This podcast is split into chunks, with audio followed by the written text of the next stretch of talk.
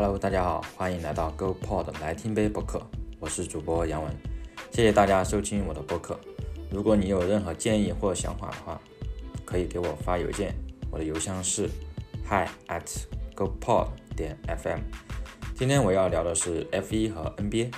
首先，我们来看 F1，在上周末的比赛当中，受到纽柏林地区的天气影响，第一天的两次练习赛都没有能够正常的开始。米克舒马赫的第一次练习赛也化为泡影。本次赛道是一条古老的赛道，赛道偏窄，也不好超车，而且他在上一次承办比赛还要追溯到2013年，当时是维特尔取得比赛的胜利，并且。这还是他的第一次的主场冠军，在现役的车手当中，很多人都是第一次参加这条赛道的比赛，但是只是在进行了第进行了一次练习赛的情况之下，要来呃参加比赛，对大家来说挑战还是非常大的。在周末的 F1 比赛当中，汉密尔顿取得最终的胜利。获胜的场次也追平了车王舒马赫的九十一场，维斯塔潘则继续延续自己在完善的情况之下能够登上领奖台的一个表现，而雷诺车队的丹尼尔·里卡多时隔两年半再次登上领奖台，而雷诺车队更是时隔十年，上一次登上领奖台还是在二零一零年的比利时大奖赛当中，当时是罗伯特·库比卡在斯帕赛道取得第三名。好，我们接下来再来看一下这个比赛的赛道——纽博格林赛道。纽博格林赛道单圈长度五点一四八公里，弯角数十五个。首次办赛是在一九五一年，最后一次办赛是在二零二零年。在二零二年之前的话是二零一三年最后一次办赛。整个比赛的正赛的圈数是六十圈，比赛的里程是三百零八点六一七公里。在这里。之前上演了许多精彩的比赛，见证了吉姆·克拉克直接生下了最后一次大满贯，也见证了五冠王方吉奥以无冕之王斯特里莫斯直接生下的最后一胜。这条赛道难度颇高，危机四伏，后来被杰基·斯图尔特称为“绿色地狱”，但绿色地狱很快就以 F1 的缘分走到了尽头。在1976年，尼基劳拉在在这条赛道遭遇了事故的严重烧伤，仅六周之后便坚强地重返赛场，与詹姆斯·亨特争夺年度总冠军。这是 F1 历史上非常经典的一段故事，还被拍成了电影。啊，大家可以有兴趣可以看一下，叫《极速风流》。同时，这也是这个赛道，也就是这次事故的话，也是压垮北环安全性争议的最后一根稻草。越来越快的赛道。越来越快的赛车速度和半个世纪前建成的北环，两者之间越来越不匹配。最终在二一九七六年之后，他从 F1 的比赛当中消失。接下来我们来聊一聊雷诺与丹尼尔·里卡多。我们也都知道，在 F1 的比赛当中，赛车是需需要在一定的温度之下比赛的，这样的话，它的轮胎和赛道可以有比较好的一个抓地力。但是因为今年的新冠疫情的影响，很多比赛就不得不在寒冷的天气下来进行。而在本场比赛，纽博格林的空气温度是十摄氏度，赛道温度只有十九点六十九点六度。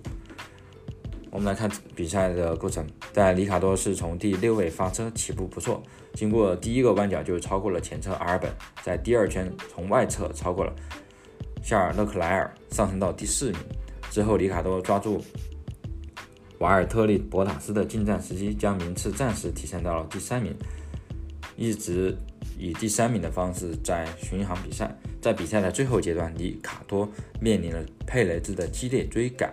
但是里卡多顶住了压力，保持了第三名的位置，最终以一点四秒的优势赢得登上领奖台的机会。里卡多在赛后说道：“哇哦，当你走出赛车时，那些情绪与感觉就像是自己第一次登上领奖台。”随后有拥抱车队技师们在我的头盔上拍拍，感觉真是太棒了，我太高兴了，我们做到了，这是我在雷诺车队的。首次登上领奖台，他也实现了我在开始这段与车队旅程时就想做到的。我已经有两年半没有来参加赛后新闻发布会了。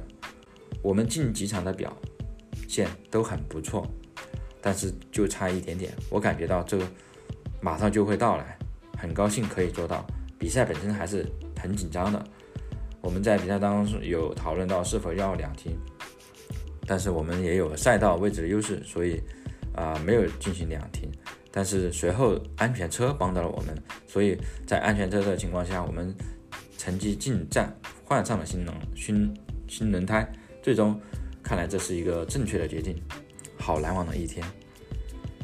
凭借里卡多的第三名，雷诺车队也与第四名的迈卡伦分差缩小到了两分。继续加油，雷诺加油，里卡多加油！好，我们下面来聊一聊 NBA 总冠军。受到新冠疫情的影响，NBA 季后赛是在迪士尼封闭园区进行的。经过两个月的角逐，湖人队在詹姆斯和浓眉哥的带领下，最终夺得了2020年的总冠军。在总决赛当中，湖人开始取得2比0的大比分的胜利，很多人都有都在想说，这可能又是一个4比0的一个比赛。但是迈阿密热火队的巴特勒不答应。他砍下了四十加十三加十一的超神表现，扳回一城。在随后的比赛中，湖人队又取得比赛胜利，大部分来到三比一。此时又有很多人肯定湖人会夺得总冠军，并且湖人队穿上了他们的紫金战袍。但是没想到，热火队深深的把比赛扳成了三比二。在随后的第六场比赛中，湖人队也再也不敢大意，最终。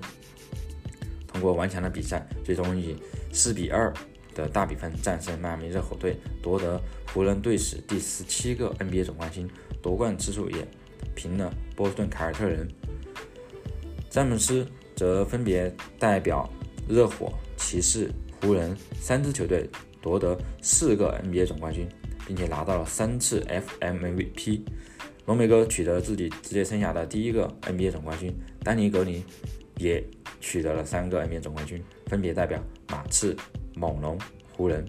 第二史密斯也夺得两次 NBA 总冠军，分别是骑士、湖人。